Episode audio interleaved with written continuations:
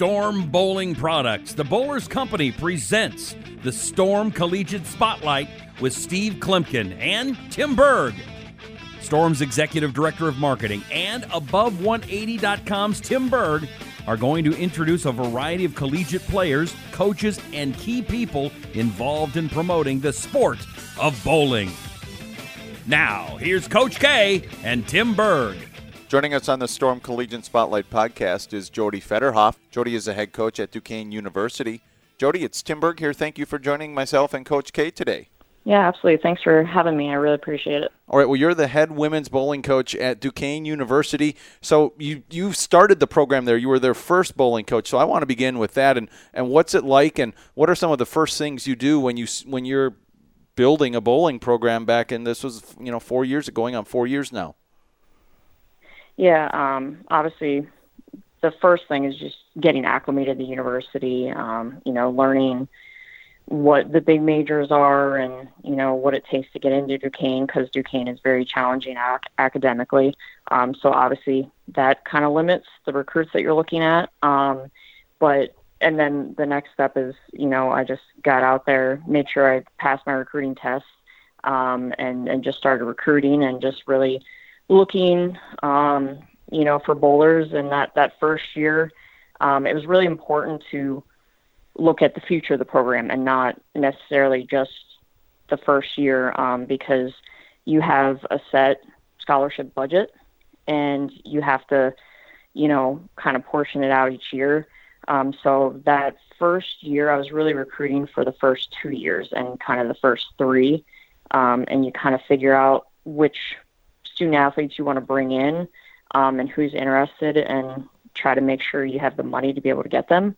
Um, and the first year, I think we had six girls, and then we built it to nine, and now last year we were at 11, and now we're at 10. So, um, but yeah, it was definitely very challenging, um, but it was something that um, I was kind of willing to do and excited to do.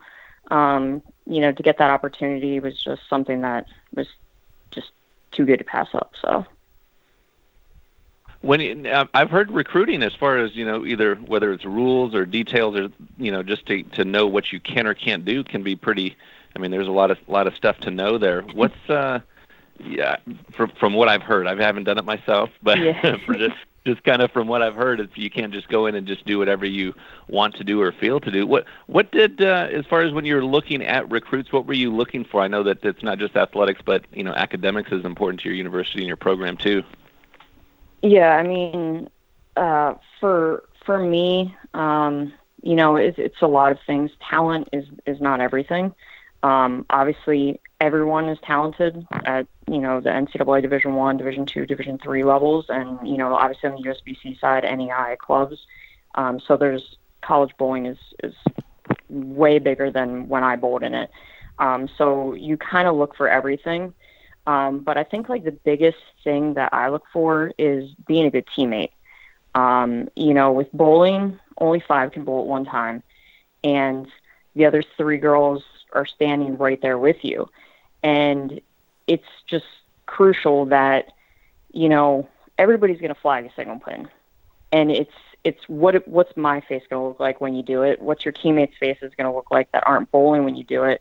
And just letting you know, you want kids that it's okay to miss it and then not point fingers at the kids that are missing it, you know? So it's it's just really hard to find, you know, the right kids that you know don't want to point the fingers and that support each other, you know, cuz they're they're right there and you know, you don't not everyone travels.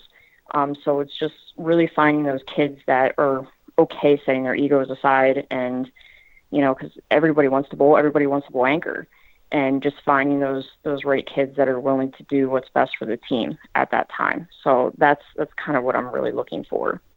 So regarding recruiting, is there a one thing that's a rule that you guys can't do that sticks out as just something that would be I want to say uh, crazy, but something that a listener or, or, someone to the audience might not know or be aware of. Such you know, for you know anything like that that you're like, wow, so you can't even go in hypothetically, you can't even go in and, and let's say a kid's practicing, you can't even ask them if they thought about bowling in college or something. Is there anything like that that that is Yeah. just really strict that you wouldn't think should be so strict or wouldn't think about being so strict? I guess. Um, I think the, hardest thing um, with with bowling is that there's different rules for different for all the different divisions. We're not like governed under one body. Um, you know, you have Division One has their separate set of rules. Division Two is a little more closely aligned, and then Division Three is a lot more relaxed than one and two. Um, and then club teams can do whatever they want, basically. Um, and then NAIA is aligning itself with a little bit more of um, the NCAA rules or adopting similar things because they just um, are officially a varsity NAIA sport this this coming season. Um, but yeah, it's hard for us because um, the rules have gotten a little bit more relaxed. Like they just passed a rule this this last April um, that went in effect immediately that Division One coaches could speak to the athletes after they were done competition, which before um, almost all the college coaches are out of junior gold just because it's this huge event now. And um, we couldn't speak to them until after they were eliminated, the original rule. So, I mean, us coaches are out there almost two weeks, and you know, when kids are eliminated and you don't know the cut score, so if kids are on a bubble, you can't talk to them. So you can only talk to kids that you know definitely didn't make it, and they probably don't want to talk to you then. Um, so this this rule allowed us to talk to them after each day now um, on the Division One side, but I think Division Two they can't. They can only talk to parents. Um, so it's really hard for recruits because it's a lot of rules to understand, and like we can't go up and talk to them while they're bowling, and sometimes they don't know the rule and they think we're being rude, or they come up and say hi, and we have to like we we can say hi back, but we have to immediately say I'm sorry, I can't talk to you until after you're done bowling. Um, so it definitely like it, it it's getting more more education's getting out there for the recruits, but that was definitely something coming from the D three side to going to the D one side that it was definitely very awkward because you go to tournaments and the parents are right there and you're standing beside them, but you can't talk to them. So that's that's definitely something that's challenging.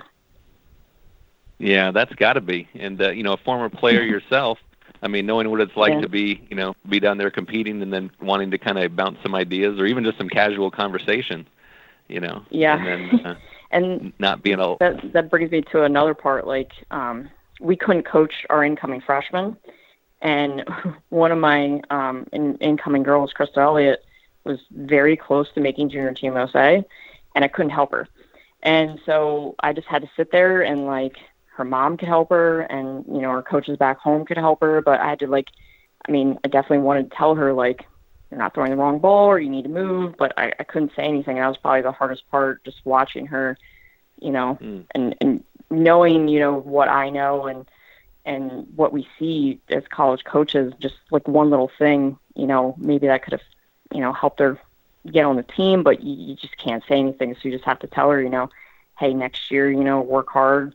We'll have the whole year, and you know, Team USA trials, you'll get another chance. So and that kind of leads me to the next one, which is you know being a player yourself. Now you've seen it on both sides. You know, do you feel it's tougher when you're going into these big environments uh, to compete as a player, or is it tougher and more challenging as a coach? Oh, it's it's definitely harder as a coach now. Um, it's you know, as a player, you you have a little more control because you see, you know, what the lanes are. You can see and feel what the lanes are giving you and what the oil pattern. And you can just see it so much better. Um, with a coach, you have to, you know, each each player is different, and how, what you say to one player, you know, may not work for another player. So you have to know their game so well and what to say to them in that moment, and and the appropriate way to say it to them. Um, and it's it's just it's just a lot more nerve wracking um, Mhm. as a coach, just because you don't have as much control as you do as a player. Um, but yeah, I definitely get way more nervous when I'm coaching than than as a player because it's it's not about me. I'm trying to help them, and you know I want them to be successful, and a lot of that relies on you know what I tell them. If you tell them the wrong ball, you know you're like, oh that that's not the right ball, and you gotta go get a different ball or different line and all those different things. And I think it's just a little more easier to figure out as a player.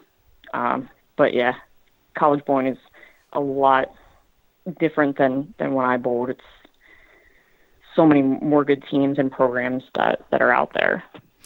Coach, at your previous uh, position with Adrian College, you coached the men and women's team. What is uh, what are the differences mm-hmm. when you coach men versus women, and how do you how do you how have you been able to to adapt to that and um, just focus on you know what you what you're when you're communicating with a, a, a lady out there, one of your lady athletes, as opposed to how you, you chat with and communicate with guys? Yeah, I mean, I think um, it's obviously a different situation um, because the the men's program they were all freshmen coming in, so that actually helped me build the women's program at Duquesne just because the classes were the same. Um, so when you have younger athletes that have never been in college bowling, they're very similar. Um, so there wasn't a difference gender wise in speaking to them. Um, the one thing I did notice with the guys, um, you have to bowl for them. I think they have to see you bowl, and you kind of have to earn the respect that way. Um, whereas the women just kind of listen, and I think that's just from guy girl, you know, kind of thing. But once you know my guys saw me bowl, they were like, okay, um, and and they were very receptive, and they would listen. Um, there's just different characteristics with them. Um, but it was it was just a little different because they were younger. Um, I did coach older guys down at Union, and I primarily coached the men the whole year, um, just because they were a little higher level than the women that we had at that time. Um, but yeah, I mean, there, there's some differences, but at the end of the day, it's bowling, and good bowlers are going to listen to other good bowlers. So it it wasn't too difficult dealing with the differences. Um, the one thing that I found that the women's side very rarely sees in the college level is lefties, guy lefties, and how the line gets messed up because when the guys are lofting over the gutter cap, the the lefties, it's just that was a totally different ballgame for me that I had to learn what what to tell my guys because the women yeah. it never gets like that. yeah, the way they break down, we just got done competing at the Lucy uh, the the mm-hmm. striking against breast cancer doubles in Houston, and I tell you, there was uh, if you looked at the top eight, I mean, there were so many of the the top teams. I mean, they were they were throwing it hard with a lot of revs and a lot of launch angle. You know, sliding in that 40, you know, 47 to 50 range, and uh, getting the ball out to like you know six, seven, eight down lane with just and and again I could imagine that would be you know on the left side and and that's kind of what we saw down yeah. there too. It was you know when you have those kind of lines going down the lane, it makes it definitely more challenging on the left side. Yeah, I mean, like I said, that was something that that was that was a whole new ball game for me, and I had to reach out to you know other guy lefties because, like I said, the women tend to play similar areas. I mean, you obviously have outliers, um, and women don't use urethane like guys guys use urethane. Um, that was kind of the biggest thing that I was a little surprised to see out of junior gold was there was a lot more girls throwing urethane at junior gold than we see at the collegiate level. Um, and I think think they see they use it a little bit more on the USBC side, but just because we on the NCAA side, our patterns don't get we we don't bowl in short typically, so we don't really throw a mm-hmm. lot of urethane. Um, mm-hmm. So that was kind of the big difference um, that that I definitely see between the guys and the girls gains differences. Yeah. So how do you prepare them for when they go to a circumstance like that, or a different environment where they do run into, or, or even say they're bowling with men in a, in a in a in a men's tournament or something? How have you been working with them so they're able to combat that urethane because it creates a different? We see a different motion out of our equipment, out of our balls when we're when we're bowling with urethane, whether even if we have it or if uh, someone we're competing with is using it. Yeah, I mean, um, it, it definitely adds a different element to it. Um, we actually, we, we never cross with, with the men um, just because we mostly compete in the NCAA side, and then when we do sectionals, nationals, they're separated. Um, but we did run into it. Um, our conference decided to change this year, so we bowl in short, medium, and long because we bowl we bowl three different rounds in, in all three formats against each team um, and then you do win loss, and that's how they do the standings. And so we had to bowl in short, and that was the first time we bowled in short since I was at Duquesne. Um, so my girls were we we really didn't bowl on it, but obviously you practice on it, you play the gutter, and um, we actually prepared because the the bowling alley we were going in, we had been before, and it was a higher friction house, but they actually there's two sides of the house, and so we thought we were bowling on the one side. We ended up bowling the other side, so we had a little bit more hold. Um, but the one team was only one team was using it, and it, it didn't really work out. Um, one of my girls was able to use urethane, um, and it worked for her. But it, if you don't have the hand, it, it's really hard. Um, mm-hmm. So it's it just gets a little messy, and, and we had one girl that could kind of point it off the corner with urethane, and, and it worked. And then we ended up moving, and the other teams weren't using urethane, and she started, and the look was not there, so we immediately made the, made the adjustment and went back to reactive and and just played what we saw. Um, but yeah, I mean, you, you definitely have to on the NCAA side. There's different opponents, and you're you're playing a match, and so there's matches within the whole tournament, and you definitely have to play against your opponent. Um, that you know the scores could be low, and you really kind of have to pay attention to the scoring pace and play the lanes how they need to play. And sometimes, you know, you just need to get the ball in the pocket, get good count, and make your spare. You know, when it's a mm-hmm. grind like that. Hey, coach. Last question I have for you uh, is. Mm-hmm. What do you recommend? We have a lot of younger listeners on this uh, this podcast. What do you recommend when mm-hmm. uh, they're trying to figure out exactly what the right school is for them? What should they be looking for? And uh, you know, if, if they're trying to figure out what matches up with either academics or school or part of the country, what what do you, what do you recommend?